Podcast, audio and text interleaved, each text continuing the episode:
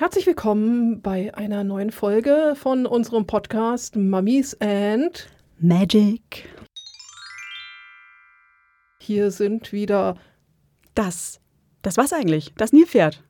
Nora, das Nilpferd Nora. und äh, genau Roxane, das äh, Krokodil. Das traf mich unvorbereitet.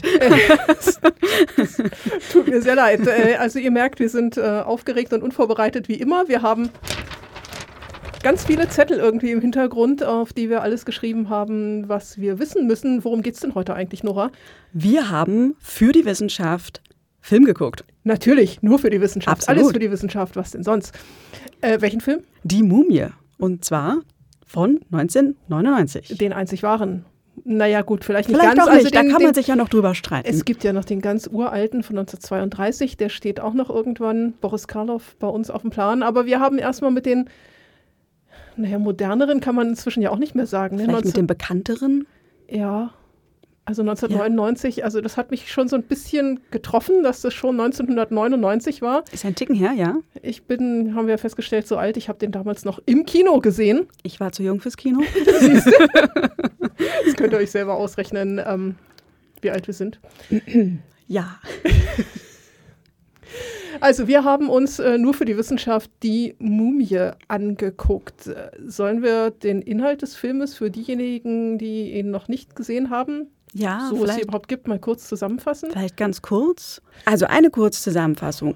Ähm, ein Liebespaar in der Antike im alten Ägypten, eine verbotene Liebe, ein Mord, ein etwas umständliche Mumifizierung, ein Fluch und die Wiederauffindung der Mumie In den Verfluchten 1920ern? in den 1920ern durch verschiedene archäologische Teams. Ähm, Befreiung der Mumie, Befreiung des Fluchs, viele werden getötet, Abenteuer spielen sich ab, Abenteuer spielen sich ab, es wird viel geschossen. die Mumie wird gebannt, alles wieder gut. Genau. Ja, doch, das trifft ganz gut. Ja, ich glaube, Den das ist ein Rest bisschen schneiden wir raus. Das ist eine etwas kürzere Zusammenfassung, äh, aber im Großen und Ganzen haben wir also zwei Zeitebenen, wo das Ganze spielt. Wir haben einmal das alte Ägypten, Theben, die Stadt der Lebenden. 1290 vor Christus, Pharao Sethos I. Soweit so gut, das passt auch alles. Aber wenn die Kamera über das antike Theben schwenkt, über die Sphinx und die Pyramiden, da Und die Tempel. Ja, und die Tempel, dann kriegt man schon mal den ersten Herzinfarkt. Äh, so weit, so gut. Ja, Das ist, Rule of Cool habe ich mir sagen lassen, das muss so sein. ja, wenn Ägypten, dann muss es irgendwie viele Dinge geben. Mhm. Also, was uns konkret stört, Theben, heutiges Luxor im Süden von Kairo, die Pyramiden von Gizeh stehen im Einige hundert Kairo. Kilo, ja, also es sind einige hundert Kilometer zwischen den Pyramiden, dem Sphinx und äh, der Stadt Theben. Jetzt nicht Ähm, mehr,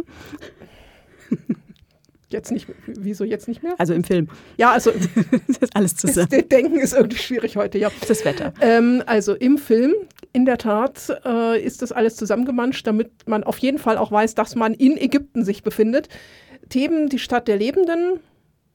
Ja, Also wenn man die Ostseite nimmt, in der schon. tatsächlich die Stadt der, Der Lebenden Lebenden. gewesen ist, im Gegensatz zur Westbank, also zur westlichen Nilseite, wo wir eben die ganzen Gräber, das Tal der Könige und Königinnen, Ramesseum, Millionen. Jahrhäuser, also die Totentempel der Pharaonen, wenn man das so äh, schlagwortartig sagen will. Äh, Was wir dort allerdings nicht finden, ist die Stadt der Toten, die wir im Film als Hamunaptra bezeichnet haben. Eine sagenumwogene Stadt, in der dann dieser Mumifizierungs- und Verfluchungsprozess stattfindet. Wo aber auch die ganzen Bestattungen sind. Genau, das alles irgendwie so ein bisschen, also im Film wird es beschrieben, eine sagenumwogene Stadt, in der die Pharaonen ihre Reichtümer auch gerettet oder versteckt. Ja. haben, in der zeitgleich aber auch Mumien präpariert und hergestellt worden Ja. sind. Und das Ganze lässt sich quasi per Knopfdruck im Sand versenken. Ist also ein bisschen wie auch Atlantis. Ja, also es ist zumindest nicht so, dass jeder dort hinkommen kann, sondern die Stadt ist verflucht, sagenumwoben, versteckt und vor allem voller, voller Reichtümer. Und deswegen wollen nicht nur ArchäologInnen, sondern auch Abenteurer diese Stadt finden, um sich an ihren Reichtümern zu bedienen. Ganz klassischer Abenteuerfilmplot. Absolut. Und auch gängige Praxis in den 1920ern, wo der Film ja dann auch spielt. Ja. wo man auch auf der Suche nach Gold war. Wie man ja. das ja bei jeder Ausgrabung hört. Habt ihr denn schon Gold gefunden? Genau, das Übliche. Das wir hatten das schon und nicht umsonst findet man hier auch sehr große, ja, Indiana Jones Momente. Es wird viel mhm. Gold geklaut, es werden Schätze geborgen, es wird geschossen. Aber bleiben wir erst noch mal, ja. bevor wir schießen, äh, im alten Ägypten. Theben, die Stadt der Lebenden. Ja. Geht. Hamunaptra, die Stadt der Toten. Nein. Sethos I., 1290 vor Christus. Ja. ja. Auch in Theben. Dort genau. waren sie nämlich auch ansässig, die Könige des Neuen Reiches, der 19. Dynastie. Ähm, die anderen Hauptcharaktere ist dann schon wieder ein bisschen schwierig. Ja, wir haben nämlich Anksunamun, die Nebenfrau, Geliebte, whatever des Pharao. Und wir haben Imhotep, den Hohepriester. Genau, in dem Fall Hohepriester und irgendwie Chef der Mumifizierer, glaube ich, wird er so vorgestellt. Ja. ja. also irgendwie steht er damit auf jeden Fall in Zusammenhang. Ähm, Anachronismus-Alarm. Ziemlich. Also Angst zu Namun kann man nämlich durchaus nachvollziehen. Geht noch. Also das ist ja dann die äh, Schwester und Frau von Tutanchamun. Mhm. 18. Dynastie, da sind wir so knappe 150 Jahre früher als Sethos I. Mhm. Ist aber alles noch neues Reich. Hm, kann man Auge zudrücken, lässt sich machen. Imhotep hingegen ah, wird ja. schon etwas schwieriger. Imhotep selbst ist auch eine historische Persönlichkeit. Imhotep hat allerdings ein bisschen früher gelebt, nämlich um 2700 vor Christus. Also 1500 Jahre vor Sethos dem ersten ja, ungefähr. In der dritten Dynastie des Alten Reiches unter dem Pharao Djoser. Und Imhotep hat mit unserem Museum eine ganz innige Geschichte dahingehend, äh, dass Imhotep unter anderem das Thema der Habilarbeit von Professor Dr. Dietrich Wildung war, seines Zeichens ehemals Leiter des Ägyptischen Museums in München, späterer Leiter des Ägyptischen Museums in Berlin und auch jetzt immer noch ganz tapfer bei Vorträgen für uns im Einsatz. Wenn ihr euch für alle Details rund um den historischen Imhotep interessiert, dann guckt mal auf den YouTube-Kanal des Ägyptischen Museums. Da ist nämlich auch mindestens ein Vortrag von Professor Wildung zu Imhotep drin. Kurz zusammengefasst, Imhotep war Architekt und Baumeister und ihm wird nachgesagt, dass er die erste Pyramide Ägyptens, die Stufenpyramide des Djoser in Saqqara, gebaut hat. Das war eine unglaubliche Leistung, die auch von seinen Zeitgenossen schon anerkannt worden ist. Er hatte nämlich die Ehre, sich namentlich auf einer Statuenbasis seines Königs Djoser verewigen zu können. In der späteren Zeit, der Zeit des Neuen Reiches, wurde er als Sohn des Schöpfergottes Tach angesehen, also als eine Art Halbgott. Noch später in der Zeit um 1000 bis 800 vor Christus, der sogenannten Spätzeit, hat man Imhotep selbst vergöttlicht und er war dann der Schutzpatron der Schreiber. Man kennt ihn auch in kleinen Bronzefiguren, wo er auf einem Stuhl sitzt und eine Papyrusrolle vor sich ausgebreitet hält. Und noch später im 19. Jahrhundert unserer Zeit hat man Imhotep noch in der Gegend um Saqqara als eine Art Lokalheiligen verehrt.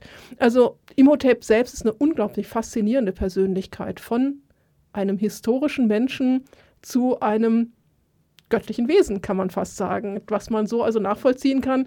Manch äh, Influencer unserer Zeit würde sich einen solchen Nachrufen vielleicht wünschen. Mhm. Und dann natürlich noch die Karriere als fluchbeladene Mumie. Das ist ja dann auch nochmal, also man hat mit Sicherheit geguckt, was kennt man denn so aus dem alten Ägypten? Na, Imhotep klingt gut, nehmen wir. Also, wir haben drei historische Persönlichkeiten: Sethos I., Anksunamun, Anches en Amun und Imhotep, die alle drei nichts miteinander zu tun hatten. Jetzt schon. Jetzt schon, dank des Filmes. Also Angst Sunamun, die Geliebte des Pharaos, äh, hat ein Verhältnis mit Imhotep. Der König kriegt das raus. Äh, Imhotep bringt den König um. Angst Sunamun bringt sich selber um. War leider auch nicht so. Also Sethos ist, glaube ich, im hohen Alter im Bett gestorben.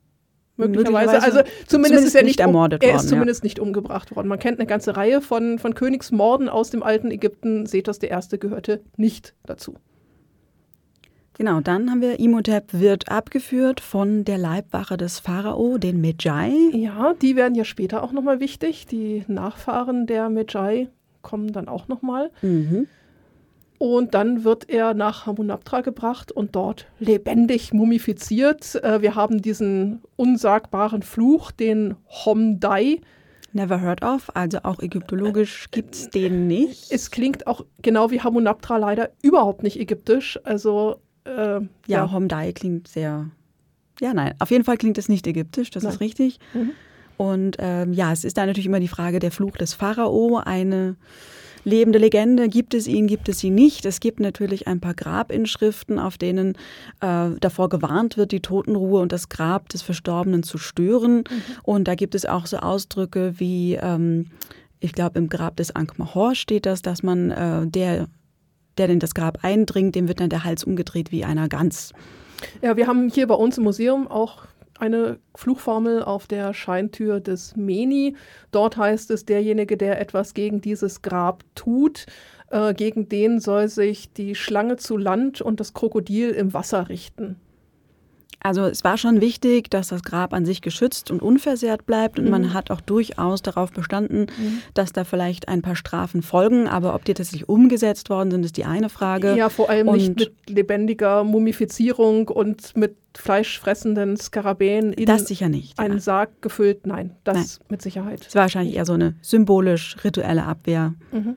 Genau. Ja, man hat verschiedene Strafen im alten Ägypten gehabt, wenn man jemandem so richtig eins reinwirken wollte. Das war die sogenannte Damnatio Memoriae, die man auch aus dem römischen Recht kennt.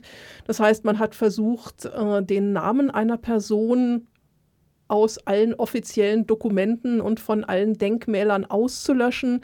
Denn wenn der Name einer Person auch im Diesseits vergessen wird, dann stirbt die Person auch im Jenseits. Es ist also eine finale Strafe, die allerdings auch eher symbolischen religiösen Charakter hatte. Genau, weltliche Strafen, was es auch gibt für, ich weiß gar nicht, Diebstahl und andere mhm. Verbrechen, ist dann das Abschlagen von Händen, mhm. Nasen oder Ohren. Mhm. Das ist durchaus belegt. Man hat eine ganze Reihe von anderen fiesen Strafen. Also es gibt aus den Grabräuberpapyri beispielsweise das Pfählen. Das heißt also, das ja äh, nicht sehr schön. Und es gibt die Bestrafung eines äh, Mittäters von einer der sogenannten Haremsverschwörungen, wo also ein Pharao umgebracht worden ist, der zum Selbstmord verurteilt worden ist. Das war wahrscheinlich der Pentaver. Anführer mhm. Pentaver, mhm. dem das wohl zugeschrieben ist. Man hat mittlerweile auch die ja. Mumie wohl Ja, man hat die Mumie, die ist, hat sich stranguliert. Also genau, man kann das äh, paläopathologisch quasi sogar noch nachweisen, mhm. was mega spannend ist. Mhm. Da habt ihr auch ein Vortrag, einen Beitrag auf YouTube, ne? Genau, da ja. gibt es auch einen Vortrag von der Melanie zu, zu der Haremsverschwörung um Ramses III. Sehr spannend, also, sehr blutig. Genau, sehr blutig und mhm. Mord an Pharaonen war mhm. üblich. Mhm. Karl Jansen Winkel schreibt dazu auch einen spannenden Artikel, der sagt, dass solche Haremsverschwörungen wahrscheinlich sogar öfter stattgefunden haben, als wir es archäologisch total sogar noch äh, nachweisen können. Mhm. Mhm. Also auch ein sehr spannendes Thema. Allerdings so haben wir trotzdem immer noch keine Mumifizierung bei lebendigem Leib. Nee, das eher nicht. Mhm. Aber auch hier wieder Rule of Cool, das muss wohl so sein. Das heißt, die Unterstützer von Imhotep werden auch mumifiziert mhm. bei lebendigem Leib. Mhm.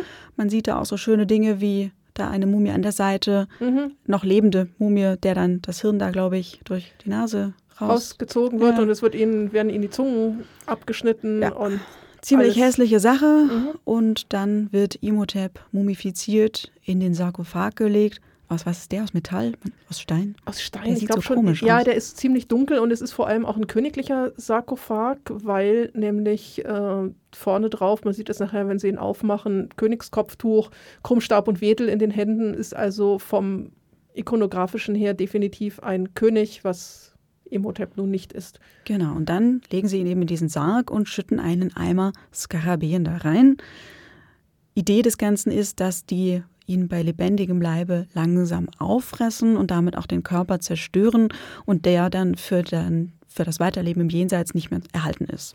Wobei ich mich allerdings frage, warum sie ihn dann vorher irgendwie aufwendig in Leinenbinden gewickelt haben. Vielleicht verzögert das den Fressprozess der Skarabäen und es dauert dann länger. Man weiß es nicht. Auf jeden Fall äh, hatte er dann noch Zeit, äh, diese Inschrift in den Sarkophag zu kratzen. Aber er hat ja eigentlich gar nichts mehr gesehen und die Hände waren auch eingewickelt. Er ist ja verflucht, vielleicht kann man da besser sehen. Man weiß es nicht. Ähm, ja, Skarabäen, tun die das? Nein. Skarabäen sind echt harmlos. Skarabäen sind nämlich eigentlich nichts anderes als Mistkäfer. Ähm, Im alten Ägypten hat man viele Naturbeobachtungen mythologisch und religiös erklärt. Der Mistkäfer heißt so, weil er am Morgen aus der Erde herausgekrabbelt kommt und sein kleines Kügelchen aus Mist vor sich herrollt, in das er seine Eier reinlegt und die kleinen Babylarvenkäfer können sich dann von dem Mist ernähren. Das heißt, er schiebt also quasi seinen Kinderwagen vor sich her. Ähm, die alten Ägypter haben das so erklärt, dass es einen göttlichen Mistkäfer gab, der am Morgen die Sonne den Himmel emporgerollt hat. Und deswegen war der Skarabäus ein Tier des Sonnengottes und auch ein Tier des Jugendlichen, des wiedergeborenen Sonnengottes. Man findet Skarabäen überall im alten Ägypten, nicht nur lebendig, sondern vor allem auch als Schmuckstücke, als Amulette. Ähm, es gibt Herzskarabäen, die man der Mumie aufs Herz gelegt hat. Und auf diesen Herzskarabäen war eine Inschrift drauf, die besagen sollte, dass das Herz beim Jenseitsgericht nicht gegen den Verstorbenen selbst aussagen sollte. Und es gab auch die sogenannten Nachrichtenskarabäen, die waren so, naja, Handteller groß ungefähr. Und auf die Unterseite von diesen Skarabäen hat der König alle seine Großtaten draufgeschrieben. König hat Heiligen See gebaut, König hat fremdländische Prinzessin geheiratet, König hat Löwen gejagt. Es waren also sozusagen die Nachrichtenblätter im alten Ägypten. Ja. Coole Post-its. Social Media Posts. Ja, ein bisschen. Mhm, mhm. Alle Welt der, sollte mitkriegen, wie toll der König war. Der Influencer Skarabäus. Aber Skarabäen haben keine Menschen gefressen. Ja, lassen wir so stehen. Mhm. Wunderbar. Sonst ähm, dann der Skarabäus als vergöttlichter Sonnengott heißt dann Chepri. Chepri, genau. Das ja. ist Chepri. Chepri ist ein ägyptisches Wort, das heißt werden, entstehen, also die neu entstandene, neu aufgehende Sonne. Ähm, den jugendlichen Sonnengott Chepri hat man auch dargestellt. Man kennt ja die Darstellung altägyptischer Götter mit Tierkopf und Menschenkörper. Nun ist es bei einem Skarabäus ein bisschen schwierig und deswegen hat man anstelle des Kopfes einfach den gesamten Skarabäus auf die Schultern eines Menschen gesetzt. Und das stellt dann den Gott Chepri dar.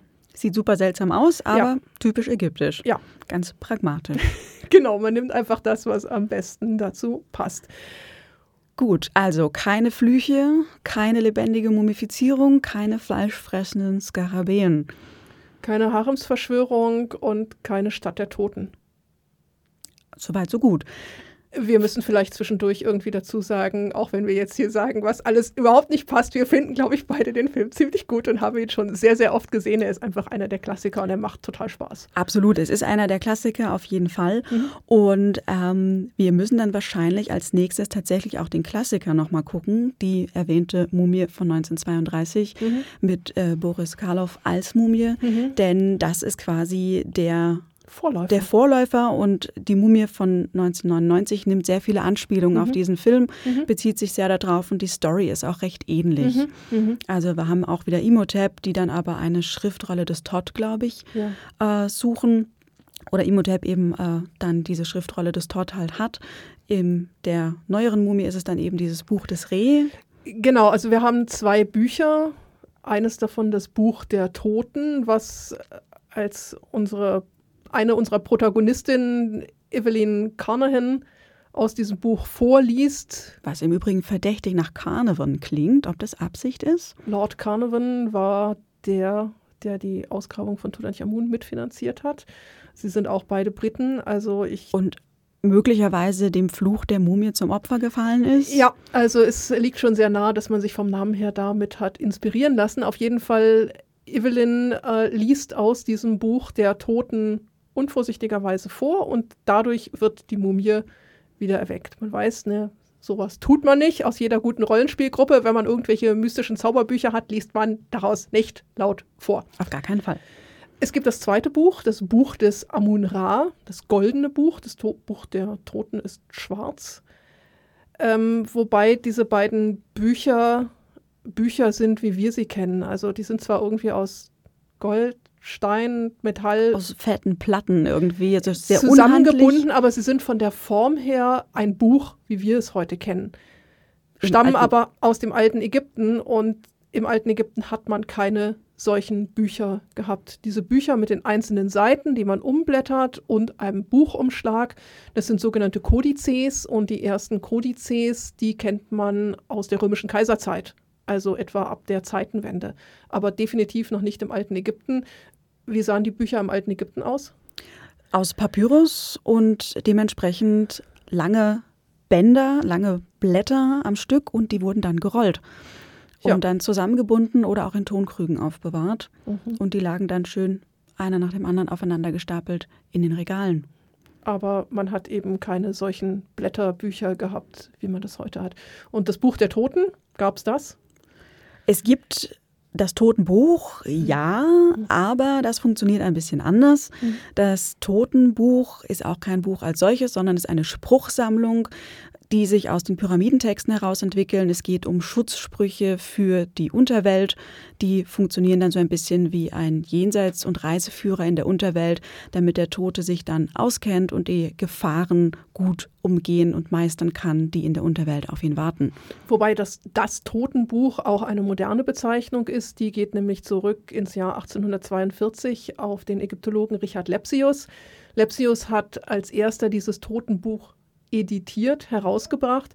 Ägyptisch heißt es das Buch vom Herausgehen am Tage, also wenn man so sagen will, das Buch der Auferstehung.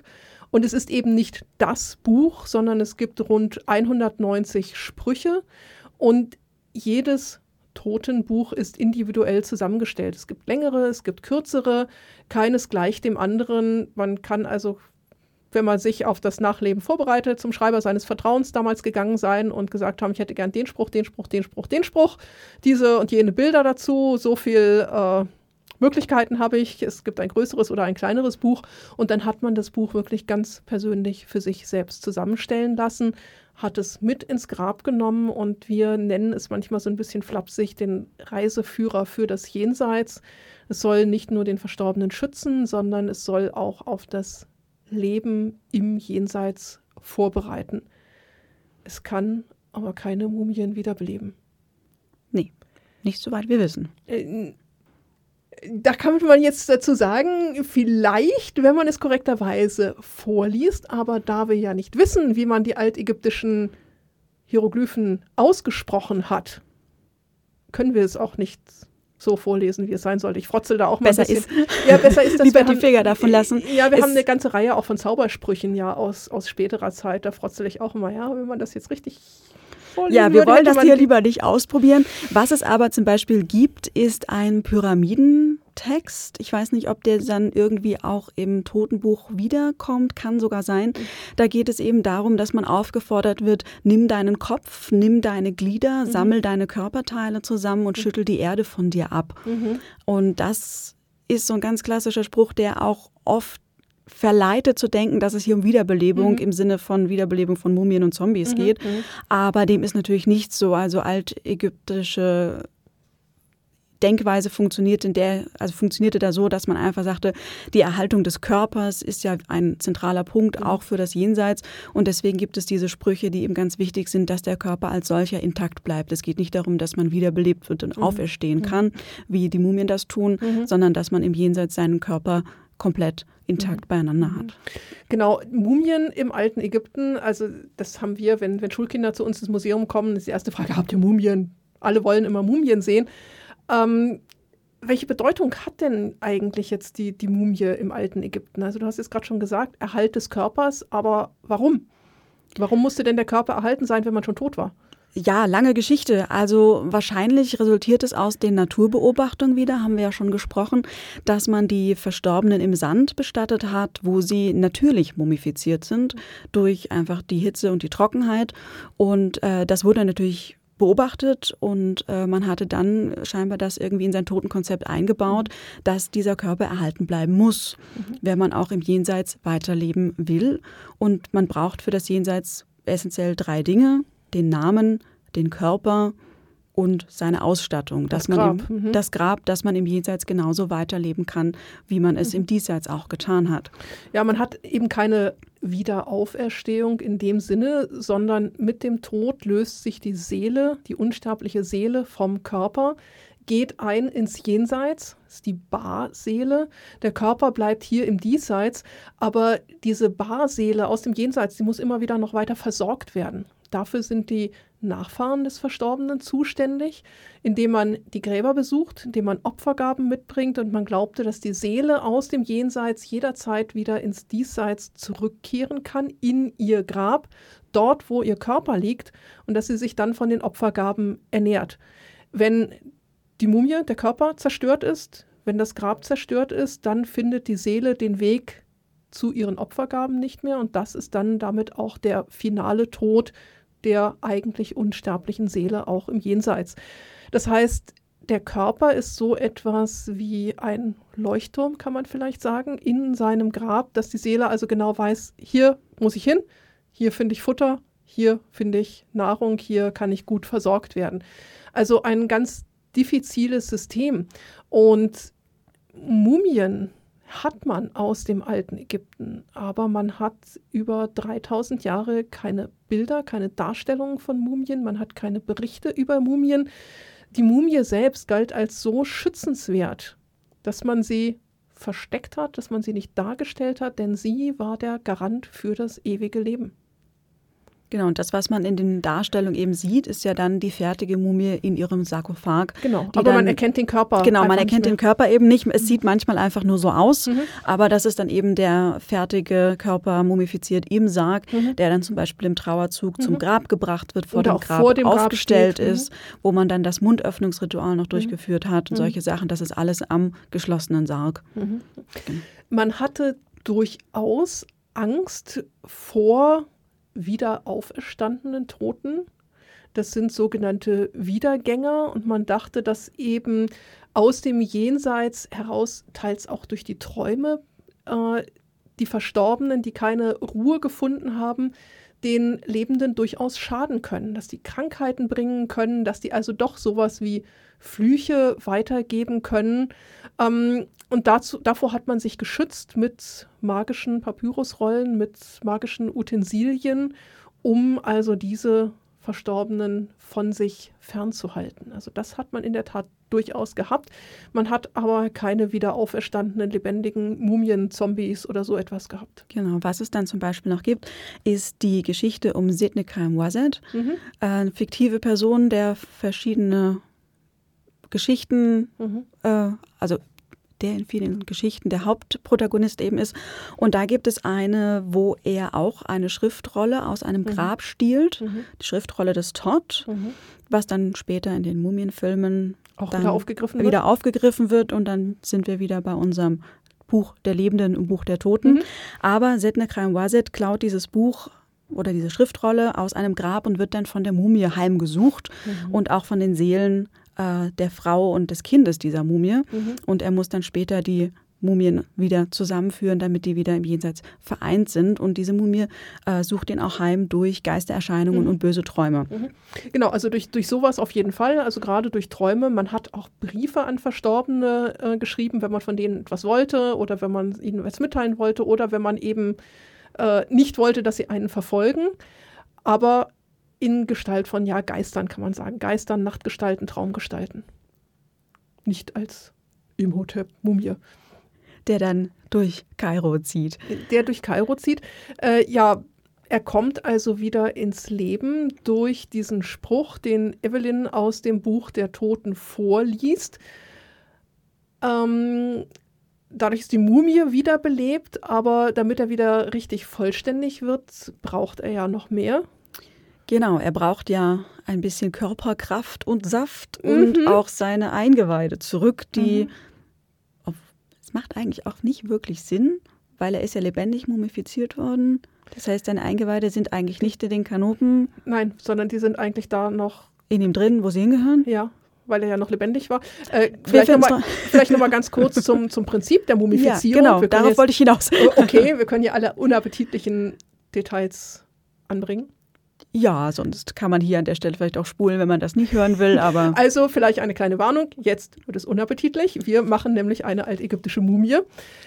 Ähm, um eine Mumie herzustellen und haltbar zu machen, muss man zunächst einmal die inneren Organe aus dem Körper entnehmen. Man hat dazu einen Schnitt angefertigt äh, an der linken Körperseite unterhalb des Rippenbogens bis runter zur Hüfte.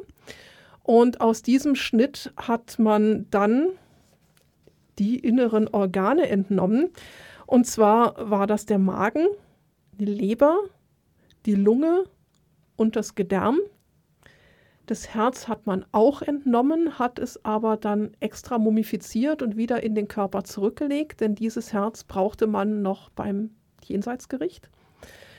Die anderen Organe hat man auch mumifiziert und hat sie in speziell dafür vorgesehene Kanopengefäße getan. Diese Kanopengefäße werden auch im Film gefunden, und zwar in einem Kanopenkasten. Soweit so richtig. Klassischerweise gibt es von diesen Kanopen, wie wir gehört haben, immer vier Stück. Das ist Duamut-F, der Falke, das ist der Schutzgott des Magens. Das ist Amset, menschengestaltig, der Schutzgott der Leber. Es ist Hapi, affengestaltig, der Schutzgott der Lunge. Und es ist Kebersenuef, der Schakal, der Schutzgott der Gedärme. Die dann auf den Deckeln auch dargestellt sind. Die auf den Kanopen. Deckeln der. Kanopen mhm. dargestellt sind. Das sind die vier Söhne des Gottes Horus, die Schutzgötter der inneren Eingeweide. So weit, so gut. Die drei Amerikaner und ihr begleitender Ägyptologe, Dr. Alan Chamberlain, der hat einen Namen, ich muss den erstmal nachgucken, äh, den Namen der Amerikaner weiß ich nicht mehr. Die werden auch irgendwo genannt? Ja, die werden auch genannt. Äh, man findet das Ganze auch, ich habe es mir noch einfach nicht gemerkt. Einer heißt Burns, aber dann habe ich es mhm. auch schon wieder vergessen. Ja. Nee, auf jeden Fall, das ist sozusagen das konkurrierende Team, die auch auf der Suche nach Hamunaptra und den Schätzen sind. Die finden bei den Ausgrabungen in Hamunaptra nun einen Kanopenkasten also einen Holzkasten, in dem diese Kanopen sich befinden. Als der Kasten aufspringt, sind es fünf. Tada, vier heile und eine kaputte. Spannenderweise. Äh, die kaputte hat leider keinen Deckel, deswegen wissen wir nicht, was es sein sollte. Jeder von ihnen, die drei Amerikaner und der Ägyptologe, nehmen eine dieser Kanopen an sich und die werden, also die Personen werden dann von Imhotep verfolgt, der dann die Kanopen wieder an sich nimmt und dann Stück für Stück immer etwas lebendiger wird. Indem er sie nämlich aussaugt und austrocknet und auch irgendwie selbst mumifiziert und man fragt sich, was jetzt mit der fünften Kanope ist. Ja, weiß ich nicht. Man sieht das auch am Anfang schon. Mhm. Ähm, Angstonamun hat ja dann Selbstmord begangen, beauftragt aber Imhotep, ihren Leichnam wiederzubeleben, dass mhm. sie dann äh, zusammen sein können. Das äh, geht aber schief, ähm, weil er ja aufgehalten wird. Und man sieht dann Angstonamuns Leichnam aufgebahrt liegen und da stehen eben auch schon diese fünf Kanopenkrüge. Kann man da sehen, was das andere für ein Deckel ist? Ich glaube, müsste man vielleicht nochmal hinspulen. Ja, ja mhm, wenn man genau mhm. guckt, kriegt man das vielleicht raus. Warum auch immer, definitiv sind es eigentlich immer nur vier Kanopen. Der Kanopenkasten hingegen ist hochspannend, denn äh, bevor sie ihn aufmachen können, heißt es wieder Vorsicht, der Fluch. Ähm, auf diesem Kanopenkasten steht nämlich eine ganze Reihe von Hieroglyphen, die jener Ellen Chamberlain vorliest und auch gleich übersetzt. Mhm, sehr flüssig und ohne Wörterbuch, Respekt. Ja, aber das, was er vorliest, klingt auch nicht altägyptisch. Das klingt nicht, ja. also es klingt halt schon Fremd, fremdartig. Genau, also nicht wie ägyptische Sprache funktioniert.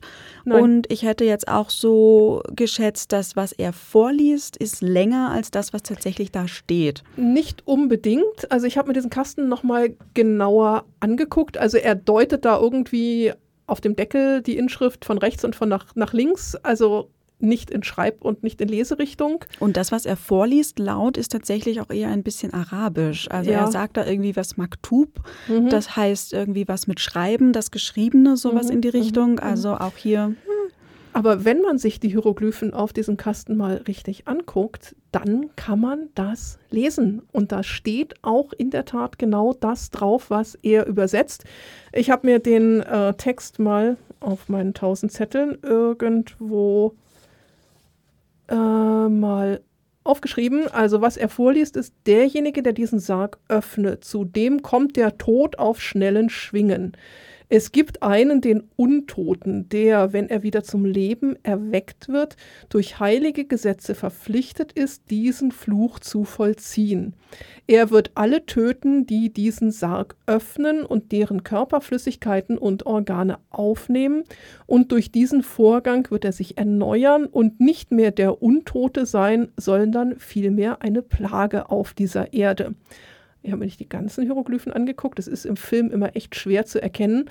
Aber ähm, mitten auf dem Deckel der Kiste ist auf jeden Fall dieser Satz, er wird alle töten, die diesen Sarg öffnen. Das ist, wenn man sich das mal genauer angucken möchte, ab Minute 53, 45 im Film. Und wenn man dort genau hinschaut, dann sieht man, dass die linke Zeile lautet IUF, äh, jetzt kann ich meine eigene Schrift nicht mehr lesen, IUF R Chedeb Enti Nep R Up. Dann kommt irgendwas, was nicht so ganz klar ist, Reggie. Ähm, und dann kommt dieser Sarg. Das heißt also wirklich, er wird töten alle diejenigen, die diesen Sarg öffnen. Das, Ziemlich cool, ja. Ja, also da haben sie sich echt Mühe gegeben, beziehungsweise nicht sie, sondern man hat durchaus einen ägyptologischen Berater gehabt. Den haben genau, wir auch das wäre jetzt auch meine Frage gewesen. Ähm, meine Zettel lassen mich gerade wieder im Stich. Das ist Dr. Stuart Tyson Smith, der heutzutage an der UC von Santa Barbara tätig ist. Und Stuart Tyson Smith war der ägyptologische Berater für diesen Film, für die Ausstattung, für die fachlichen Hintergründe. Und er hat auch die altägyptische Sprache rekonstruiert. Das haben wir nämlich noch gar nicht erwähnt. Am Anfang in dieser Szene in Theben, der Stadt der Lebenden, da sprechen die nämlich altägyptisch. Das stimmt, ja. Und, Und das kann man auch, wenn man genau hinhört, sogar einigermaßen verstehen. Ja, genau. Also klingt, ein paar Sachen klingen vertraut. Mhm. Irgendwie noch aus mhm. dem Studium, wo man denkt, hm. ja, es könnte sein. Ähm, das ist nicht so ganz einfach. Wenn man eben gesagt, man weiß nicht, wie man das Ganze ausgesprochen hat. Hieroglyphen schreiben nämlich, kurz gesagt, nur die Konsonanten, nicht die Vokale.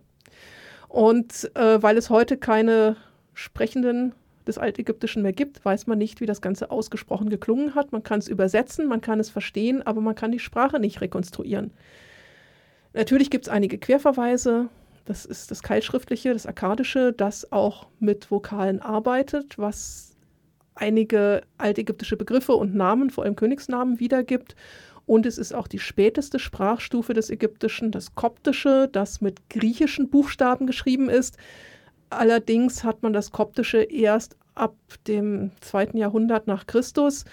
Und daraus eine Sprache zu rekonstruieren, die 3000 Jahre alt ist, ist schwierig. Das heißt, es kann also nur eine, eine Annäherung sein. Stuart Tyson Smith hat übrigens nicht nur für die Mumie gearbeitet, sondern auch für den Film Stargate. Genau, Yay. da hat, kommt nämlich auch ganz, ganz viel Altägyptisch vor und auch da war er also beratend tätig. Ja, ziemlich cool. Sehr, sehr schön, dass man sich bei diesen ganzen Details auch Mühe gibt. Mhm. Ähm, Vielleicht noch mal ganz kurz, weil wir es hatten, Sie sind ja dann im Palast, also der Film beginnt ja mit einer Rückblende in mhm. das alte Ägypten, Palast Sethos I. Und da das äh, Innendekor, das mir doch verdächtig nach einem altägyptischen Grab aussieht. Ja. Also schon. die äh, Malereien und vor allen Dingen auch diese, diese Doppeltür, mhm, mhm. die äh, zum große goldene Doppeltor. Genau, so. die dann zum Thronraum wahrscheinlich führt, äh, sieht verdächtig nach dem Schrein von Tutanchamun aus. Mhm. Und da habe ich auch nochmal geschaut, es gibt diese Schreine, die er hat, die haben auch diese Riegel. Also in der Mumie im Film heißt das ja, glaube ich, jetzt eine große Schlange. Mhm. Das ist nicht ganz so, aber diese großen Holzriegel an den vergoldeten Türen gibt es auf jeden Fall. Und dann schreitet Angst Moon und später auch Sethos dann durch diese Tür, durch einen durch diesen Raum, der mhm. dann ja äh, flankiert ist von Statuen. Das sieht auch alles eher nach Götterstatuen oder Königsstatuen aus, die man mhm. vielleicht eher auch in einem Tempel aufgestellt mhm. hätte. Die ja. große Katze, auf die sie sich dann irgendwie drauflehnt, gehört jetzt auch nicht so zum Interieur des Königspalastes dazu. Das war übrigens auch nicht so viel Gold, ne? Also ich meine, da ist ja alles, alles Gold. Alles ist Gold, ja. Sogar die Priester sind golden angemalt. Ja. Angsonamun ist golden angemalt. Nein. Das ist der Wahnsinn. Allerdings muss man ja auch sagen, altägyptische Paläste sind wir jetzt auch archäologisch nicht so gut informiert. Ja, aus einem einfachen Grund, äh, weil man nämlich die Paläste aus Nilschlammziegeln gebaut hat. Und aus die sind weg. Ungebrannten Nilschlammziegeln. Es regnet recht wenig in Ägypten, aber wenn es mal regnet, dann schon richtig und dann spülst die Ziegel halt einfach weg. Und vor allen Dingen auch der Sand. Also der Wind und der Sand, die wirken wie Schleifpapier und mhm. dann ist dieser Nil, dieser getrocknete Nilstamm relativ abrasiert einfach. Ja, also Wohn Wohnhausarchitektur, Palastarchitektur hat man in Ägypten sehr wenig. Gräber und Tempel hingegen hat man aus dem dauerhaften Stein gebaut. Das war also das Material für die Ewigkeit und deswegen steht das noch im Gegensatz zu dem, was uns ja nun auch interessiert. Wir haben die Leute eigentlich gelebt, wir haben sie gewohnt. Da hat man nur noch ganz wenig von. Genau, man hat zum Beispiel Del Medina, wo man das mhm. Leben der Arbeiter ganz gut nachvollziehen kann, wie die so gewohnt haben. Oder man hätte eine Palastanlage in äh, Tel El Amarna. Mhm. Da sind die Grundrisse noch ganz gut erhalten. Man da, hat in Theben Malkata. Genau, Malkata ist auch super. Sehr viele Scherben, sehr viel Keramik. Ja, da hat man vor allem sehr schön auch noch die ganzen Bodenbeläge, die Fußbodenbeläge, die auch ganz wunderbar bunt waren. Nicht golden, sondern einfach halt knallbunt, wie wahrscheinlich auch der ganze Rest von dem mhm. Palast und wie auch alle Tempel und alle Statuen genau. knallbunt waren. Ja, wahrscheinlich alles sehr, sehr bunt. Also man kriegt ja zum Beispiel in Dendera mhm. im Tempel noch einen Eindruck, wie farbig das gewesen war. Mhm. Fantastisch. Erstmal, erstmal die ganze Decke. Super, ja. Da ist jetzt wer ist denn das, die da gerade dran sind, das Ganze zu rekonstruieren? Ist es die Uni Köln? Ich weiß es nicht. Hm, Aber es gibt, das, es gibt das äh, Restaurierungsprojekt des Tempels in Esna und es ist unglaublich, was die da rausziehen. Und diese Farbigkeit und diese Brillanz der Decken. Boah. Wahnsinn. Ja, ja. Total. Genau. Palast Tel El Daba, auch ganz wichtiger Palast. Mhm. Da sind nämlich auch äh, Fresken gefunden worden, die minoisch sind. Ja, man hat also auch schon da fremd äh, was? Ich überlege nur gerade, minoisch? Ja, schon. Schon. Schon minoisch. Also man hat sich da auch fremd bedient äh, und hat durchaus auch aus anderen Ländern die Künstler importiert und sich. Absolut, also das ist vom Stil her so akkurat, dass mhm. das wahrscheinlich keine Ägypter sind, die das gelernt haben, sondern dass das importierte Handwerker aus Griechenland eben sind, die einem dann die Wände bunt malen und die sind richtig, richtig toll. Mhm, die sind super, das stimmt. Was uns allerdings jetzt schon wieder von der Mumie weggeführt hat. Ah, schrecklich. Ähm, ja, die Mumie ist also wieder auferstanden, wieder erweckt, nicht mehr ganz so saftig, sondern jetzt wieder lebendig, nachdem sie die Amerikaner und den Dr. Chamberlain ausgesaugt und ausgeschlürft hat. Und bleiben wir noch mal kurz bei dem Text auf diesem Kanopenkasten. Der ist nämlich hochspannend und hat auch wieder einige Fremdreferenzen. Dort hieß es nämlich, Zettel, ähm, derjenige, der diesen Sarg öffnet, zu dem kommt der Tod auf schnellen Schwingen. Dum, dum, dum, dum. Dum, dum, dum, dum, dum, dum. Das ist eine Referenz an Tutanchamun. Natürlich wieder Tutanchamun. Ist eine ganz, ganz spannende Geschichte. Ähm, auf Tutanchamun geht ja sowieso wieder dieser ganze Fluch des Pharao zurück. Und angeblich hat man, ich suche, ah, da ist mein, meine Aufzeichnung, angeblich hat man im Grab des Tutanchamun eine Tontafel gefunden, die angeblich der berühmte Ägyptologe Alan Gardiner übersetzt hat. Und auf dieser Tonscherbe stand angeblich, der Tod kommt auf schnellen Schwingen zu demjenigen, der die Ruhe des Pharao stört. Dun, dun, dun, ähm, das Problem ist, leider gibt es diese Scherbe nicht mehr und es gibt auch kein Foto von dieser Scherbe. Also weiß man gar nicht, ob es sie wirklich gegeben hat, ob sie wirklich in Grab des Tutanchamun war ob sich die Presse das Ganze nur ausgedacht hat, um dieser Fluchtheorie noch ein bisschen Unterfütterung äh, beizumengen. Man weiß es nicht, aber auf jeden Fall ist die Übersetzung dieser Kiste definitiv eine Referenz auch wieder auf Tutanchamun. Ja, ziemlich cool. Was ja auch vom Setting her gut passen würde, weil äh, die spielen ja 19, in den 1920ern. Mhm. Ähm, also der erste Kampf gegen die Beduinen ist so 1923 mhm. und dann kommen sie nach Hamunaptra später zurück, ein paar Jahre später, 1926. 1926. Mhm. Und das heißt, das Grab des Tutanchamun wäre in dieser Zeit ja auch gefunden worden, nämlich ja. 1922. Und mit Fluch und allem, was irgendwie dazugehört. Genau, das heißt, das mhm. Setting passt ja auch ganz wunderbar, die mhm. Referenz fantastisch. Mhm. Ziemlich gut. Ähm, was in diesem wunderbaren länglichen Text auch noch angesprochen sind, sind die Plagen. Die Plagen. Die Plagen, die ja dann in der Tat auch ähm, hervorbrechen. Ähm, man hat den, den Wein in dieser also ich glaube, dieser Kneipe, die irgendwie dann nach, nach Blut schmeckt. Es beginnt Alkohol. ja schon früher. Der, also Evelyn liest aus diesem Buch vor, mhm. die Mumie wird wieder äh, erweckt und dann kommen die Heuschrecken. Heuschrecken. Genau, genau, da haben wir die Heuschrecken. Wir haben dann eben das, das Wasser, was zu Blut wird.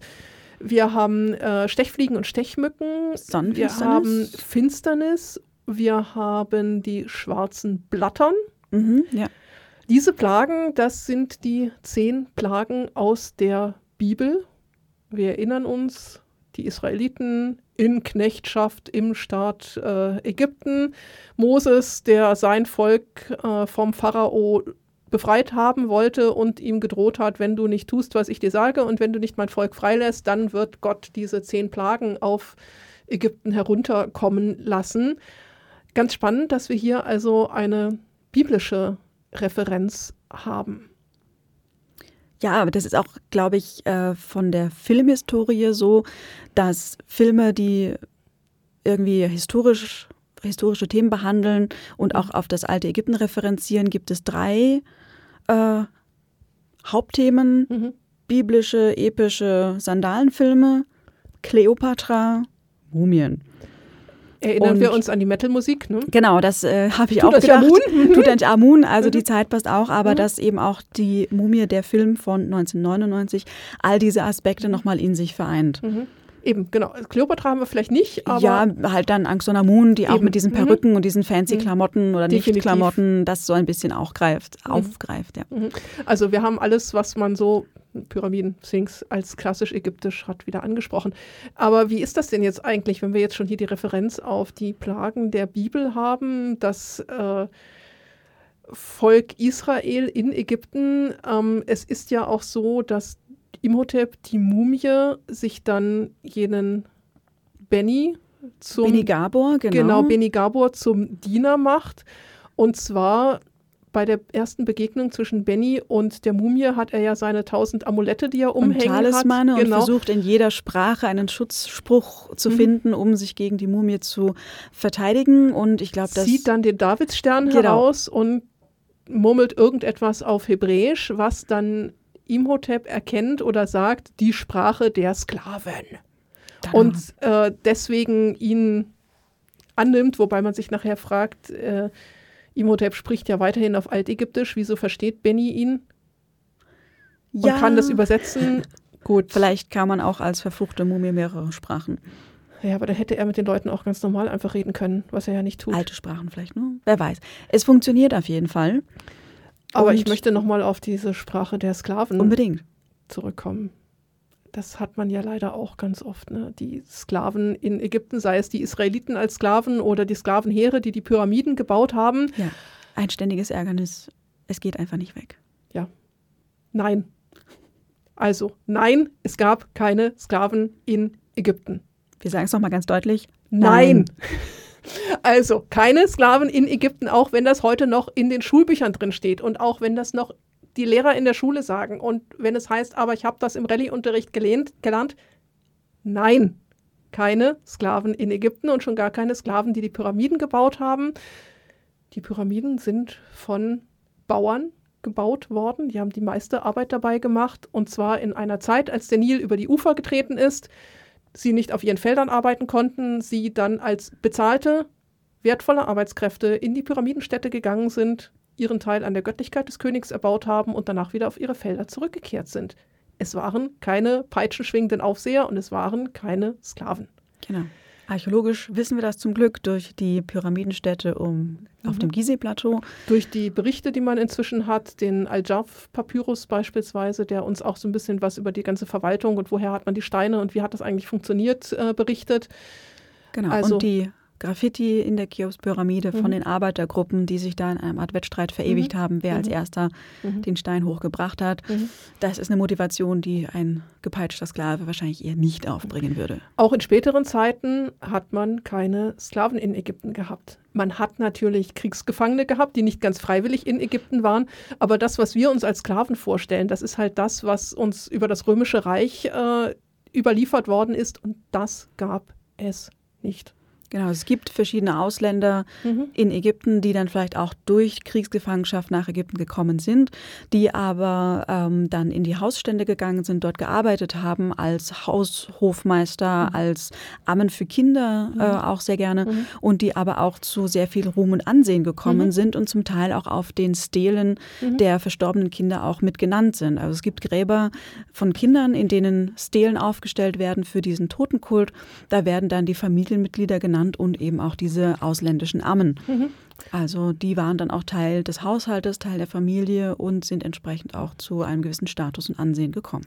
Was sagen wir jetzt über Moses in Ägypten und den Auszug des Volkes Israel? Eigene Folge. Ja, kann man eigene Folge draus machen, auf jeden Fall. Äh, es sind auf jeden Fall Fragen, die uns auch in der Museumsarbeit immer, immer wieder gestellt werden, von Erwachsenen, von Kindern. Ne? Aber ich habe das doch so in der Schule gehört und war das nicht so? Und wer ist denn eigentlich Moses? Ähm, von ägyptischer Seite haben wir über die Geschichte Moses und der Pharao, den Auszug der Israeliten aus Ägypten, keinerlei Nachweise. Wir haben keine Berichte, wir haben nichts darüber. Wir haben unter Merentach, das ist der Nachfolger von Ramses II., Ramses dem Großen, ein Dokument, das ist die sogenannte Israel-Stele. Es ist eine große Stele, die sich heute im Museum in Kairo befindet, die ähm, 1896 von Flinders Petrie, wir haben schon über ihn erzählt, in Karnak gefunden worden ist. Und auf dieser Stele findet sich eine ganze Reihe von Ägypten besiegter fremdländischer Stämme, Volksstämme. Und darunter wird auch Israel genannt. Es heißt dort nämlich, Israel ist verwüstet, seine Saat ist nicht mehr. Dun, dun, dun, dun, dun, dun. Ähm, sind noch eine ganze Reihe anderer syrisch-palästinensischer Volksstämme, die dort genannt werden, als einfach sind besiegt, sind ausgerottet, befinden sich unter den Füßen Pharaos. Das ist der einzige Nachweis, den wir also aus Ägypten zum Volk Israel haben. Ja, das ist ein bisschen wenig, aber reicht, um daran eben auch den Exodus aufzuhängen. Mhm. Aber ja, es ist eigentlich auch ein, ein Darstellungsprinzip Mhm. äh, der Pharaonen im Neuen Reich, Mhm. dass man hier so eine Expansionspolitik betreibt, dass man äh, auszieht, in den Krieg zieht und äh, Ägypten verteidigt. Und da ist natürlich die Frage, ob die Pharaonen, manche haben das tatsächlich auch gemacht. Wir haben ja Kadesh-Schlacht Mhm, zum Beispiel, mhm. Tutmosis III auch, äh, die Schlacht in Megiddo. Mhm. Ähm, aber ob davon nicht auch manche Sachen einfach nur aufgeschrieben worden sind aus idealpolitischen Gründen. Ja, denn es galt einfach, das war eine der Aufgaben des altägyptischen Königs, äh, die Fremdländer zu besiegen. Ägypten war die Ordnung, das Fremdland war das Chaos. Der König musste die Ordnung bewahren und gegen das Chaos kämpfen. Und ob er es nun realiter gemacht hat oder nicht, ist egal. Hauptsache, er hat sich auf den Tempeln so darstellen lassen. Der König beim Erschlagen der Feinde ist ein Topos, den wir von der Frühzeit bis in die römische Zeit haben. Nicht jeder Pharao ist wirklich in den Krieg gezogen, aber wenn er sich so dargestellt hat, die Macht der Bilder, dann war das so. Und dann lagen die Fremdländer unter seinen Füßen. Genau, und also gerade dieses Motiv des Erschlagens der Feinde ist sicher etwas Idealpolitisches. Mhm. Ähm, ab dem Neuen Reich, gerade dann durch die Erfahrung der Besetzung durch die Hyksos in der zweiten Zwischenzeit, ähm, etabliert sich dann unter den Königen des Neuen Reichs, also der 18. und nach 19. Dynastie, dann die äh, Idee, dass man wirklich außer Landes muss, in den Feldzug ziehen muss, Krieg führen muss, um äh, das äh, zu verhindern, dass eben Eine- diese Fremdherrschaft noch einmal passiert. Eben eine Expansionspolitik in den Norden und in den Süden. Das heißt also, man hat dieses ganze Gebiet Libanon, Syrien, Palästina unterworfen. Man ist in den Süden gezogen, hat sich Nubien, das Goldland, untertan gemacht und hat also versucht, sich auszudehnen und alles andere platt zu machen. Grob gesprochen. Grob gesprochen. Genau. Sehr gut. Zurück zum Film. Zurück zum Film. Äh, wir, was haben wir denn jetzt eigentlich noch? Die Plagen. Die in Plagen, Kairo. genau. Also die Plagen in Kairo, die also durch die Mumie ausgelöst werden. Er ist also hm, dann eben auch als auferstandener Toter eine Verkörperung des Chaos und er bringt mit diesen Plagen das Chaos mit sich. Ja, spannenderweise lässt er sich aufhalten durch eine Katze. Miau. Ja, Katzen als Wächter des Totenreiches haben wir dort angesprochen. Katzen sind gut. Katzen sind cool, auf jeden Fall, aber Wächter der Toten im alten Ägypten. Ja, nicht Nee. so. Also man hat natürlich schon den, den Sonnenkater, der auch gegen die Apophis-Schlange kämpft. Das, Das sind stimmt, ja. Darstellungen einer Katze oder eines Katers mit einem fiesen Messer in der Hand, der diese Apophis-Schlange zerteilt. Das sind Darstellungen, die man auch in den Gräbern des Neuen Reiches hat. Also von daher Lass ich gelten, gut. ne, ausargumentiert. Passt, wunderbar. haben wir also auch in der Tat als ähm, Schutz gegen böse Geister. Irgendwas war mir jetzt gerade noch eingefallen, was ich noch sagen wollte, was wieder nicht auf meinem Zettel steht. Ich habe es schon wieder vergessen. Ist egal, wir werden genug Material haben und äh, da auch noch wieder drauf zurückkommen. Gut, Sie sind dann aber in dem ägyptischen Museum und Ja, also lesen man- man- auf diesem Stein, Äh, da, dass davon, davon abgesehen, äh, man pendelt sowieso ne, zwischen Hamunaptra und Kairo wieder fröhlich hin. ja, als wäre das eine Tagesreise. Ja, wenn Sie nämlich von Kairo mit dem Dampfer übrigens losfahren, sieht man im Hintergrund Abu Simbel. was wiederum ganz im Süden ist und genauso wenig dorthin gehört wie die Pyramiden nach Theben. Aber über ähm, die Topografie reden wir sowieso nicht, weil wenn sie nämlich vom Schiff dann alle ins Wasser fallen und Benny und die Pferde und die Amerikaner auf der einen Seite sind und er rüberbrüllt, wir haben alle Pferde und Rick zurückbrüllt, aber ihr seid auf der falschen Seite des Flusses, braucht man ganz schöne Stimmkraft, um über den Nil drüber zu brüllen. Ne? Da scheint er nicht so groß zu sein, ja. Also man macht sich von hier aus gesehen äh, kein Bild, wie verdammt groß und breit der Nil ist. Ja, sehr breit. Also in Theben kann man mit der Fähre übersetzen. Das dauert dann fünf Minuten. Da Aber- brüllt man nicht rüber. Nee, Also auch im Süden äh, bei Aswan, auch da ist man immer mit Booten unterwegs. Von Kairo sprechen wir schon mal gerade gar nicht. Der Nil ist unglaublich breit und da brüllt man nicht drüber. ja, eher nicht. Auch äh, mit Osten und Westen nur so, wenn man sich die Sonnenaufgang und Sonnenuntergang irgendwie anguckt, haben sie so ein bisschen Probleme. Na gut. Aber wie wir schon immer gesagt haben, ne, alles für die Spannung.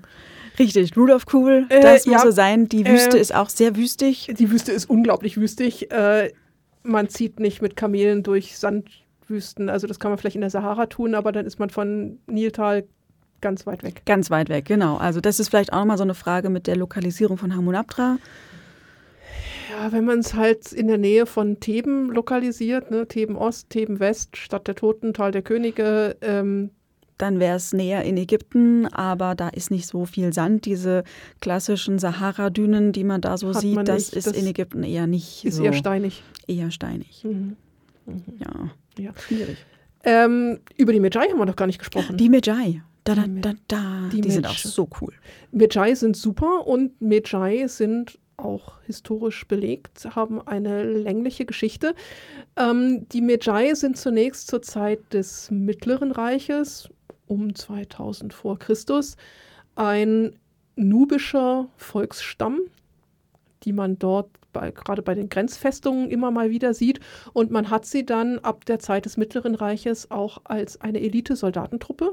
Das sind die nubischen Bogenschützen, die Medjai, also im Heer der Ägypter als fremdländische Kämpfer. Ähm, in der Zeit des Neuen Reiches, das heißt dort, wo jetzt auch unsere, unser historischer Einschub spielt, sind die Medjai nicht nur mehr Nubier, sondern sind eine Art Polizeitruppe, die vor allem auch in Theben Dienst tun. Wir kennen sie nämlich aus den Grabräuberpapyri. Da sind es die Medjai, die die Gräber untersuchen, ob dort eingebrochen worden ist oder nicht und die dann die Grabräuber schließlich schnappen. Sie sind auch, wie wir es hier im Film haben, Schutztruppe des Königs. Und wenn wir noch ein bisschen bei popkulturellen Medjai-Referenzen sind, dann landen wir natürlich auch bei Assassin's Creed Origins, wo man ja auch den letzten altägyptischen Medjai mit Bayek spielt. Hm. Ja. Siehst du mal, ich muss das mal spielen. ja, unbedingt, unbedingt. Und wenn du damit erstmal angefangen hast, dann äh, wirst du nicht mehr zurück können. Ähm, also die Medjai, altägyptisch gut belegt. Wir haben sie im Film dann auch in moderner Zeit, wo die Medjai nämlich auch noch so eine Art Spezialtruppe sind, und dafür sorgen sollen, dass Imhotep nicht wieder aufersteht. Gut, sie versagen in diesem Fall auf ganzer Linie. Ja, aber sie sind einerseits eben dieser fast schon nomadisch anmutende Wüstenstamm, mhm. die da auch in Hamunaptra mhm. regelmäßig einfallen mhm. und auch äh, dem amerikanischen und dem britischen Archäologenteam jeweils äh, mhm. nahelegen, doch bitte das äh, sein, sein, zu lassen. lassen. Andererseits haben sie ja aber auch den Antikendienst infiltriert, weil mhm. nämlich der Chef von dem Museum in Kairo auch irgendwie dazugehört. Ja, es ist also diese Geheimgesellschaft, die äh, alles daran setzt, Imhotep nicht wieder auferstehen zu lassen. Und ups, ihm gerät leider die Karte von Hamunaptra ja leider in die Kerzenflamme. Aus Versehen, Mensch. Äh, Habe ich mir gar nicht aufgeschrieben, aber es ist ja so wunderbar am Anfang, wo äh, Evelyn als Bibliothekarin ähm, die ganze Bibliothek zusammenfallen lässt. Fantastisch, ja. Ähm, was sagt er, als Ramses äh, Syrien, Syrien zerstörte? Hat? Das, das war ein Versehen. Schickt mir Frösche. Sind wir auch wieder bei den Plagen, ne? Genau, mhm. gegen die Plagen Ägyptens sind sie eine Katastrophe? Man weiß es nicht. Aber es ist ja. auch gigantisch, A, wie diese Bibliothek aufgebaut ist von Katalogisierung, Inventarisierung müssen wir, glaube ich, gar nicht erst anfangen. Ähm, und dann auch sicherheitstechnisch, dass diese Regale nicht festgeschraubt sind. Und natürlich so aufgestellt sind, dass sie wie Dominosteine zusammenfallen können. Zufall? Hm, weiß. Alle weiß. Mhm. Aber wir waren bei den Medjai, äh, die Geheimgesellschaft, zu der also auch der Direktor des Museums gehört und zu der natürlich dann auch Ades Bey gehört, der Anführer der Medjai mit schönen Tätowierungen im Gesicht. Ja, von weitem sieht das ein bisschen aus wie die Blitzebahn von der Band Kiss, habe ich immer gedacht. Ja, aber es aber scheint tatsächlich ganz, was zu stehen. Da steht in der Tat was drauf. Also das, was er auf den Wangen trägt, das sieht ja ne, Blitze oder sieht so ein bisschen arabisch aus, ist aber stilisiert äh, das Wort Ma'at. Ma'at ist äh, die Personifikation der Ordnung, also auch eine altägyptische Göttin. Ma'at ist die Wahrheit, die Gerechtigkeit, die Weltordnung. Und das, was er auf der Stirn stehen hat, ist nicht ganz so klar. Also man kann es lesen als Imhet. Das würde dann heißen, das ist der altägyptische, die altägyptische Bedeutung für die Unterwelt, das Wort für die Unterwelt. Allerdings könnte man es auch als Imhotep identifizieren. Also ich weiß nicht, ob ich mir eine verfluchte Mumie auf die Stirn tätowieren äh, würde. Ja, ich, ich weiß auch nicht. Aber ja, also es gibt unterschiedliche Deutungen, was mhm. dort steht. Es ist nicht ganz klar. Entweder ist es Imhet, die Unterwelt, oder es ist Imhotep. Ja, nehmen wir jetzt einfach mal so hin. Aber zumindest ist in Hieroglyphen und es steht dort was und es heißt auch was und man kann es übersetzen. Ziemlich cool. Mhm.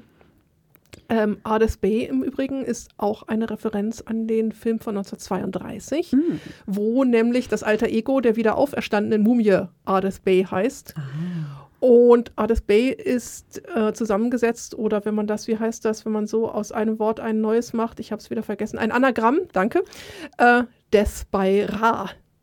Uh. Ja, was man bei der Recherche alles so findet. Ne? Ja, da hat jemand gut recherchiert, das sehe ich schon. Ziemlich gut. In den letzten fünf Minuten, bevor wir uns hier unten zusammengefunden haben. Ah, das waren lange fünf Minuten. Ähm, was ich noch habe, ist zum Beispiel dieses ägyptische Museum. Ja, es ist nicht das ägyptische Museum. Aber es ist ziemlich nah dran. Mhm. Also es sieht auf den ersten Blick so mhm. aus. Es ist mhm. ein langrechteckiger Bau mhm. mit diesem typischen, ich weiß gar nicht, altrosa ja, diesem schönen äh, Stein. Anputz. Mhm. Ähm, das ist bei dem echten äh, ägyptischen Museum tatsächlich auch so. Ja. Und es gibt auch diesen Vorplatz, wo Statuen stehen. Was im echten Museum in Kairo allerdings nicht steht, sind diese Pharaonen, mhm. die rechts und links neben dem Eingang stehen. Das Ägyptische Museum in Kairo ist tatsächlich gebaut worden, äh, die erste Version 1859 durch Auguste Mariette, mhm. den damals französischen Leiter des Antikendienstes. Ähm, der hat das Museum im äh, Stadtteil in Kairo Boulak gebaut. Das war da ein bisschen doof, weil das nämlich überschwemmt worden ist. Ungünstig. Sehr ungünstig. Und deswegen wurde dann 1900 ein neues Museum gebaut, das, was wir heute kennen am Tahrir Square, am mhm. Tahrirplatz. Ähm, das wurde dann die Leitung von Gaston Maspero äh, beaufsichtigt. Und seitdem sind alle antiken, ägyptischen Antiken, die was auf sich halten, in dieses Museum gekommen. Momentan sind sie ja wieder am Umziehen. Jetzt ziehen sie wieder um, genau, weil jetzt seit einiger Zeit, seit 20 Jahren, ich weiß gar nicht, mhm. das Grand Egyptian Museum, das GEM, gebaut wird, nämlich in der Nähe der Pyramiden. Eigentlich sollte das Grand Egyptian Museum vor unserem Museum eröffnen. Wir, Wir haben 2013 noch. eröffnet, wir warten immer noch. Wir lassen das mal so dahingestellt. Ja, ich war 2019 äh, auf dem Ägyptologenkongress in Kairo und da war dann ein Teil des, des äh, Programmes eine Tour durch äh, die Baustelle. Also man konnte schon hineingehen mhm. und da steht dann so eine riesengroße Ramses-Statue. Das ist alles sehr, sehr beeindruckend. Ich bin sehr gespannt, wenn es dann fertig ist. Ja, also wenn man sich mal so ein bisschen Ägypten-Dokumentationen anguckt, dann findet man immer wieder auch Berichte über die Restaurierungswerkstätten, äh, über das Museum selbst, über den Bau. Das ist durchaus spannend spannend. Es wird wirklich ein gigantisches Gebäude, wenn es denn mal fertig ist. Genau, wir sind weiterhin gespannt. Ja. Ja. Ansonsten auch der Umgang, vielleicht noch was ein bisschen zum Museum selber. Ähm, der nächste Herzinfarkt, da kommt er. Offenes Feuer im Museum. Fackeln? What? Warum? Und außerdem Jonathan, äh, der da im Sarg liegt und Evelyn einen Streich spielt. Ja, auch eine sehr trockene. Und sehr ausgewickelte Mumie auch. Ja. Also der Umgang mit den Mumien ist hier alles andere als äh, naja, fachlich. fachlich. Und äh, ja, Jonathan macht auch nicht den Eindruck eines sehr ja, resümierten Forschers. Forschers, sondern Sowieso nicht. ist er da betrunken? Er wirkt ein bisschen betrunken. Er ist immer nicht ganz bei sich. ja. ähm, du wolltest vorhin noch den Stein ansprechen, den ah, ja. den übersetzt. Genau, also die Mumie ist wiederbelebt. Die Mumie geht nach Kairo, sammelt ihre Eingeweide wieder ein, schickt die Plagen über die Menschheit. Mhm. Jetzt ist die Frage, wie hält man den Typen auf? Ja. Praktischerweise steht ein großer Stein im ägyptischen Museum. Der erinnert uns ein bisschen an den Stein von Rosette. Ja, so von der Form mhm. und der ist auch schwarz mhm. und man kann da einfach tolle Dinge drauf lesen. Ähm, und da steht dann praktischerweise, wie man diesen Fluch wieder auf bricht. Nämlich mit und dem Buch der Lebenden, was sich zu Füßen der Horus-Statue in Hamunaptra befindet. Wunderbar, perfekt. Also wieder aber, zurück. Ja, aber als Evelyn diesen Stein übersetzt, sie patscht mit den Händen und den Fingern auf diesem das stimmt. Ding rum. Ich habe mir das eben nochmal angeguckt. Mädel, nimm die Finger davon. Man ja. fasst es nicht an. Eigentlich nicht, nicht, aber ich meine auch die Sachen, die sie ausgraben, das wird auch alles ja. schön mit den Händen gelesen, ein bisschen so wie, als würde man die Hieroglyphen fühlen können. Ja, ich weiß, ich schleppe mir auch die Bücher durch die Gegend und eigentlich fasst man ja immer alles an, aber man sollte es einfach nicht tun. Nein, sollte man nicht. Also gerade wenn die Sachen dann endlich restauriert und konserviert im Museum stehen, dann ist Anfassen tabu. Genau, wenn, dann höchstens mit Handschuhen. Absolut. Mhm. Ähm, was habe ich noch auf meinem Zettel. Ich habe noch einiges irgendwie auf dem Zettel. Ähm, also sie schaffen es natürlich dann, die Mumie wieder zu bannen und äh, seine Seele wird ihm wieder entrissen. Ähm, sie wird von einem Streitwagen mitgenommen, einem Geisterstreitwagen. Ja, äh, also auch ganz spannend, dass äh, es es gibt die Priester, die auch irgendwie, also das sind die, ja. die Gefolgsleute von Imhotep, mhm. die ja mumifiziert worden sind, die kommen auch wieder. Ja. Es gibt aber diese Mumien der Pharao-Wache, ja. die auch da rumhängen. Werden. Dann kommen da welche aus der Wand. Ja, und dann ist Angst und Amun, als sie versuchen, die wiederzubeleben, die kommt aus diesem Wasserteich. Ja, Heiliger hervor, See. In dem nachher Imhotep auch wieder versinkt. Also ja, auch ganz spannend. Und diese Königswachen, diese Medjai, ja. die äh, haben dann auch irgendwie so einen plattenbewehrten Schurz an. Das ja. sieht alles ein bisschen aus wie so eine Rüstung. Aber nicht so richtig. Auch so ein bisschen nach Stargate sieht das aus. Ja, def definitiv. Also da wird dann äh, nochmal wirklich alles gegeben von Effekten und Kulisse und. Die man hat. Ja. Mhm. Ähm, Soweit so gut, aber alles nicht so richtig ägyptisch und warum er nachher von einem Streitwagen, Geisterstreitwagen mitgenommen wird, ich weiß es nicht.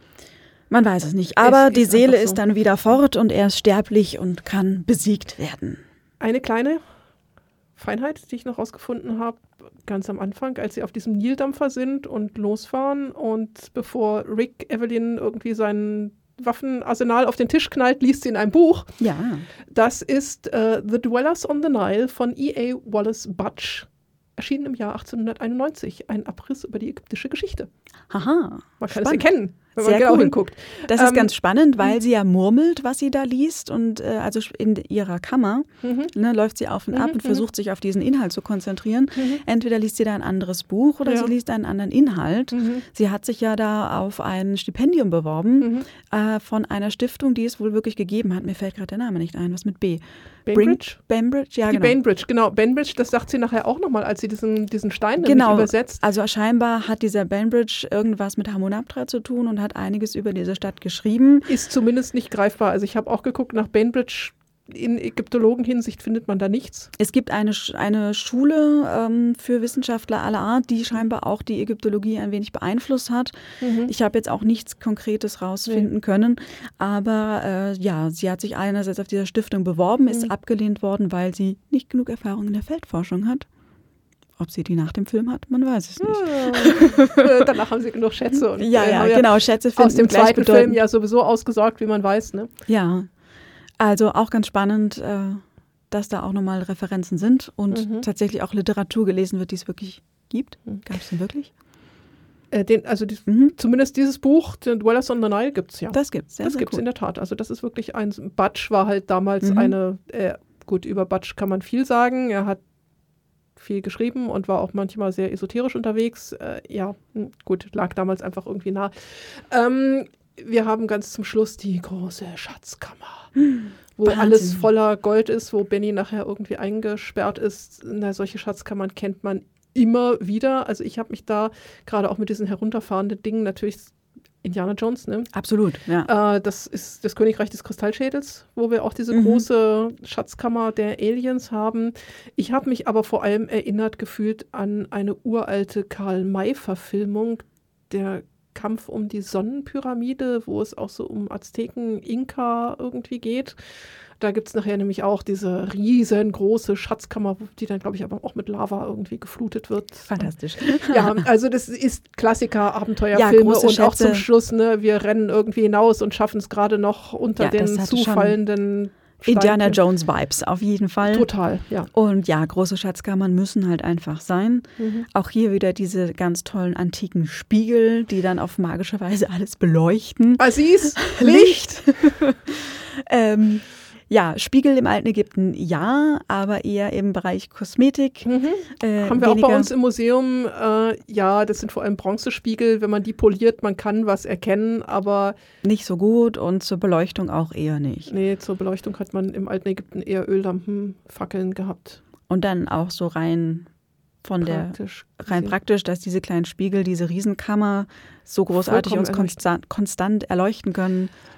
Diese Spiegel findet man aber wiederum auch in Assassin's Creed äh, Origins, wo man Spiegel gibt es überall. Spiegel gibt es überall, wo man die auch in Gräbern findet und die man dann nämlich auch korrekt ausrichten muss, um dann wieder irgendwas zu beleuchten. Kommt Ja, hat das in äh. Indiana Jones nicht auch gemacht, als er da in diese Grabkammer in Tarnis reingeht, mit Spiegeln irgendwas beleuchtet? Nee, die hatten, glaube ich, auch wieder War das was anderes? Fackeln. Ah ja, egal.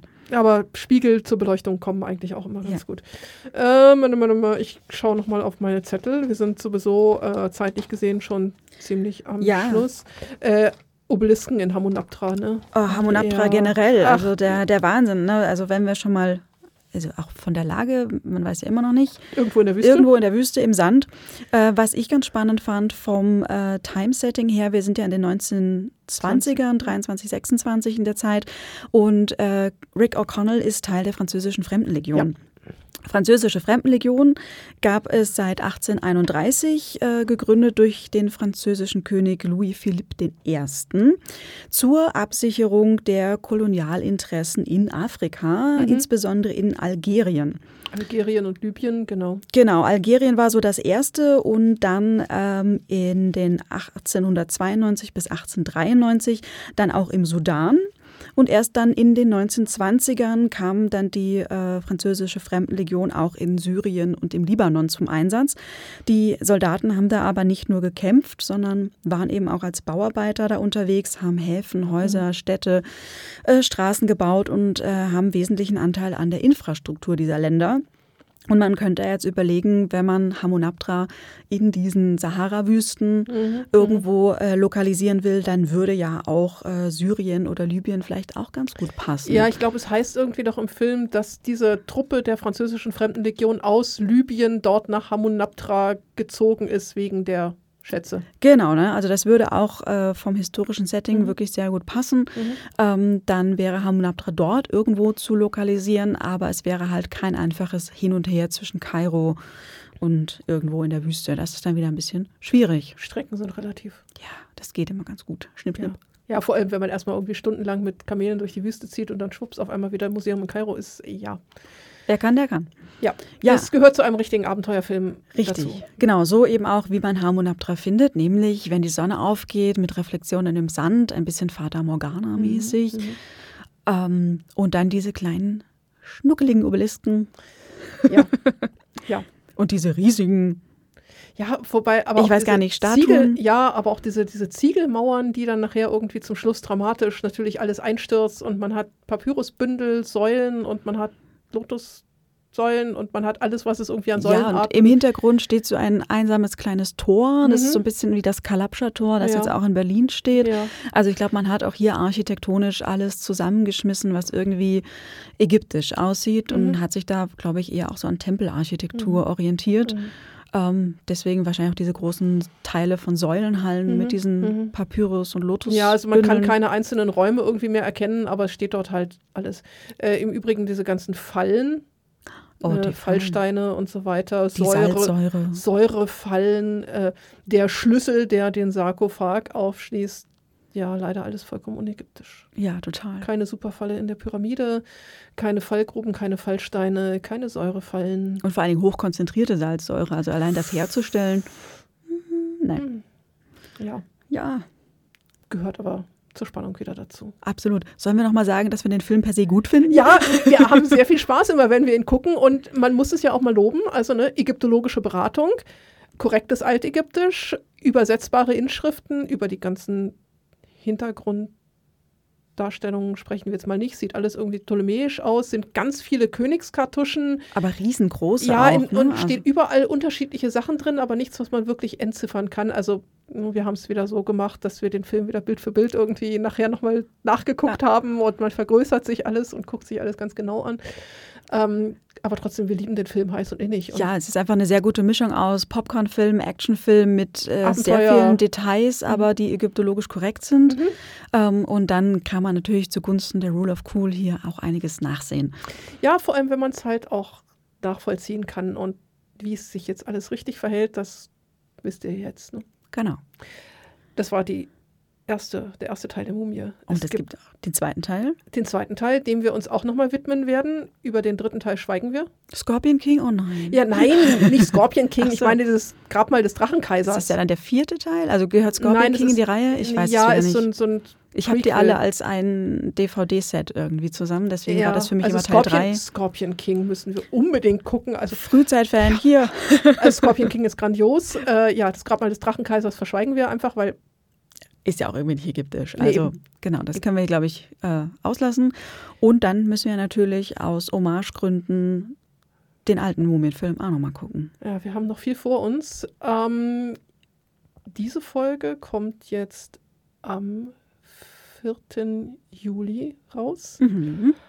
In der Woche drauf, also an dem Wochenende, bin ich in oh, Würzburg. Ja, da richtig. findet nämlich die ständige Ägyptologinnen, Ägyptologie-Konferenz statt, die SÄG. Ähm, das erste Mal seit zwei Jahren wieder in Präsenz. Letztes Jahr hatten wir es nur online, davor das Jahr 2020 ist es ausgefallen. Ja, die deutschsprachige cool. Ägyptologie trifft sich auf einem Haufen. Ich nehme mein Aufnahmegerät mit. Nora muss hier leider die Stellung halten. Wieso bist du eigentlich nicht da? Äh, ich bin nicht da, ich bin in Wien. Und dann drücke ich mich um die Säge. Ich war letztes Jahr auf der Säge am Vortrag gehalten. Dann habe ich ja, gedacht, online. Ich nehme mir frei. Ich war fast immer auf der SÄG. Ja. Äh, wir haben in Heidelberg die SÄG ausgerichtet, als ich Studentin dort war. Da war ich auch. Sehr Dann schön. müssten wir uns mal über den Weg Wir gelaufen sind uns sein. auf diversen Sägs über den Weg gelaufen, das glaube ich wohl. Unbekannt. Genau, ich war sehr oft immer auf Sägs Mhm. auch dabei, weil das auch gerade als äh, zur Vernetzung und äh, auch Studierende-Treffen ist, weil es nämlich auch Ja. eine kleine Studierenden-Säg gibt, die aktuelle Belange der Studenten eben Ja, auch vor allem bespricht. Trifft man auch alte KollegInnen wieder, die man schon lange Jahre nicht mehr gesehen hat. Das ist immer ganz schön nach dem Motto, was machst du jetzt, wo bist du jetzt? Genau, wir hatten dann die SEG in Wien. Ja. Da war ich ja dann auch Da Doktorand. nicht. Da habe ich dann mit ausgerichtet, mit organisiert, mit geplant und auch einen in München, Vortrag gehalten. genau, München hatten wir 2014. die Da war ich bei euch, genau, da haben wir uns sicher auch gesehen. mit Sicherheit. Und dann war ich noch in Basel auf der SEG in Präsenz. Das war vor noch vor Corona, glaube ich, 2019. ja. Vielleicht? ja, ja, ja, ja, ja, genau. Ja, das war die 2019. Ja, da war ich auch mit Nadja. Ja. Genau. Genau. Und Da haben wir uns sicher auch Münster gesehen. Münster habe ich, glaube ich, ausgesetzt. 2018 Ja. gewesen sein. War ich in Münster? Also- in, ja, es ist immer. Was ich eigentlich sagen wollte, ich bin äh, an dem Wochenende, nachdem dieser Podcast jetzt wieder on air gegangen ist, auf der Ägyptologie-Konferenz. Ich werde mein Aufnahmegerät mitnehmen. Wir überlegen uns ein paar Fragen und werden mal so die Ägyptologie-Gemeinde befragen. zu uns, zu Mamis und Magic holen. Oh yeah. Mhm. Ja, also dann die Belange, hören ÄgyptologInnen Podcasts? Wenn ja, welche? Hören die vielleicht auch Mummies and Magic? Wenn nicht, warum nicht? Und, Und, vielleicht äh, dann schon bald? hoffentlich. Was sind so Themen, über die man in Podcasts noch sprechen könnte? Mhm. Was wäre da noch von Interesse? Vielleicht haben die KollegInnen ja auch noch ein paar Wünsche oder Tipps. Also Wir wir werden gespannt. sehen, es gibt auf jeden Fall dann eine SÄG-Spezialfolge. Und danach gucken wir mal, worüber wir noch sprechen. Wir haben noch Spiele? hätte Spiele, genau. Ja. Wir haben noch zwei Spiele, die wir jetzt durchgespielt haben. Kemet und Ankh. Und bei mir zu Hause liegt noch ein weiteres Ägyptenspiel, Pharaon. Und ich habe sowieso noch ganz viele Ägyptenspiele.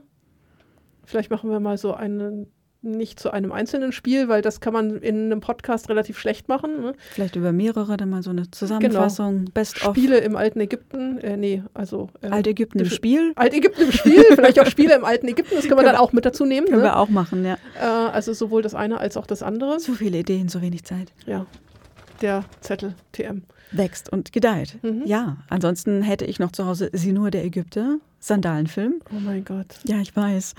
Ja, wir haben noch so viel. Wir müssen uns auch mal den Kleopatra angucken. Oh wir ja. müssen uns Asterix angucken. Ähm, die zehn Gebote. Es gibt ganz viele Ja, also wir haben zu tun, würde ich sagen. Filme, über die man vielleicht auch besser schweigt. Ja, diese ganzen 50er, 60er Sandalenfilme. Ja, vielleicht mal eine Zusammenfassung. Ein Medley.